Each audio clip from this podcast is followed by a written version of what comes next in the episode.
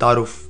یوہنا کی انجیل اس کے سترویں باپ کی چوبیسویں آیت میں لکھا ہے، اے باپ، میں چاہتا ہوں کہ جنہیں تو نے مجھے دیا ہے، جہاں میں ہوں، وہاں وہ بھی میرے ساتھ ہوں، تاکہ میرے اس جلال کو دیکھیں جو تو نے مجھے دیا ہے، کیونکہ تو نے بنائے عالم سے پیشتر مجھ سے محبت رکھی۔ اس کرسمس پر یسو کیا چاہتا ہے؟ ہمیں اس سوال کا جواب اس کی دعاؤں میں مل سکتا ہے۔ اس نے خدا سے کیا مانگا؟ اس کی سب سے طویل دعا یوہنا کی انجیل کے سترویں باب میں درج ہے اور اس کی خواہش کا نقطہ عروج چوبیسویں آیت میں ملتا ہے۔ دنیا کے تمام گناہ گاروں میں ایسے لوگ بھی ہیں جنہیں خدا نے یسو کو دیا ہے۔ یہ وہ لوگ ہیں جنہیں باپ نے بیٹی کی طرف کھینچا ہے، جس کا ذکر ہمیں یوہنا کی انجیل اس کے چھٹے باپ کی چوالیسویں اور پینسٹھویں آیت میں ملے گا۔ یہ لوگ مسیحی ہیں۔ انہوں نے مصلوب ہونے والے اور مردوں میں سے جی اٹھے یسو کو اپنی زندگیوں کا منجی خدامند اور بیش قیمت موتی قبول کیا ہے۔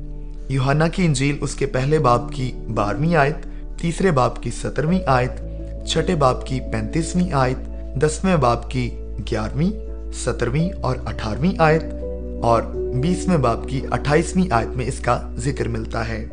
یسو فرماتا ہے کہ وہ اپنے لوگوں کے ساتھ رہنا چاہتا ہے۔ بعض لوگ کہتے ہیں کہ خدا نے انسان کو اس لیے خلق کیا کیونکہ وہ تنہا تھا۔ یعنی ان کا مطلب ہے کہ خدا نے ہمیں اس لیے پیدا کیا تاکہ ہم اس کے ساتھ رہ سکیں۔ کیا یسو اس بات سے متفق ہے؟ وہ واقعی یہ کہتا ہے کہ اس کی یہ خواہش ہے کہ ہم اس کے ساتھ رہیں۔ لیکن سوال یہ ہے کہ وہ کیوں ایسا چاہتا ہے؟ آیت کے اگلے حصے پر غور کریں۔ یسو کیوں چاہتا ہے کہ ہم اس کے ساتھ ہوں تاکہ میرے اس جلال کو دیکھیں جو تو یعنی باپ نے مجھے دیا۔ کیونکہ تو نے بنائے عالم سے پیشتر مجھ سے محبت رکھی۔ اگر یہ تنہائی کا اظہار ہے تو یہ ایک عجیب اظہار ہے۔ وہ میرے ساتھ ہوں تاکہ میرے جلال کو دیکھ سکیں۔ در حقیقت یہ الفاظ تنہائی کا اظہار نہیں۔ یہ الفاظ اس کی تنہائی نہیں، بلکہ ہماری آرزو پوری کرنے کے لیے اس کی فکر کا اظہار ہے۔ یسو تنہا نہیں، باپ، بیٹا اور روح القدس تسلیس کی رفاقت میں مکمل طور پر آسودہ ہیں۔ وہ نہیں بلکہ ہم رفاقت کے لیے تڑپ رہے تھے۔ اور یسو کا کرسمس کے لیے یہی مقصد ہے کہ ہم اس بات کا تجربہ کریں جس کے لیے ہم خلق کیے گئے ہیں۔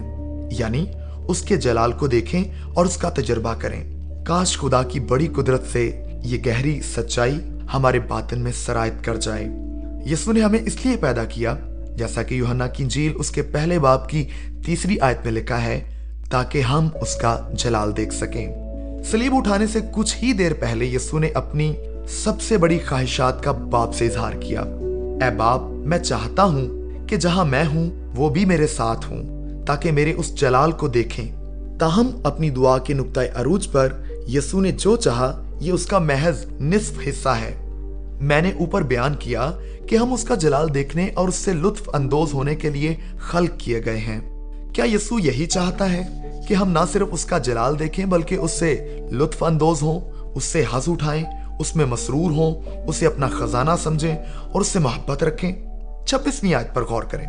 میں نے انہیں تیرے نام سے واقف کیا اور کرتا رہوں گا، تاکہ جو محبت تجھ کو مجھ سے تھی، وہ ان میں ہو اور میں ان میں ہوں۔ یہ مسیح کی دعا کا اختتام ہے۔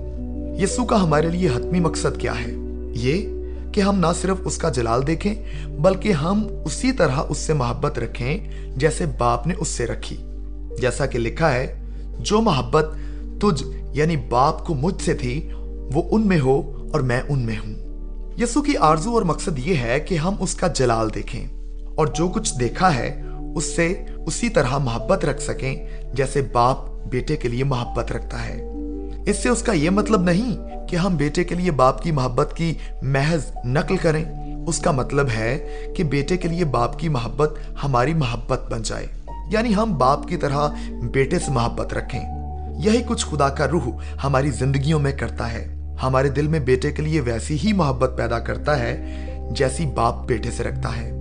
یسو کی کرسمس کے لیے یہی خواہش ہے کہ اس کے برگزیدہ جمع ہوں اور پھر اپنی سب سے بڑی خواہش پوری کریں۔ یعنی یسو کا جلال دیکھیں اور پھر اس طرح اس سے لطف اندوز ہوں جیسے باپ اس سے ہوتا ہے۔ اس سال کرسمس کے لیے میری سب سے بڑی خواہش یہی ہے کہ میں آپ سب کے ساتھ مل کر مسیح کو اس کی تمام تر معموری میں دیکھوں۔ اور جو کچھ ہم دیکھتے ہیں، اس سے ہم سب اپنی انسانی کمزوریوں کے باوجود بہت زیادہ محبت رکھ سکیں۔ ایڈونٹ کے متعلق گیان دیان کے ان پیغامات میں یہی ہمارا مقصد ہے۔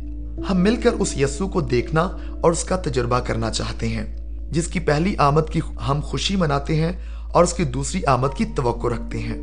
اس کرسمس کے لیے یسو کی ہمارے لیے یہ دعا ہے کہ اے باپ، انہیں میرا جلال دکھا اور انہیں وہی خوشی عطا کر جو تجھے مجھ سے ملتی ہے۔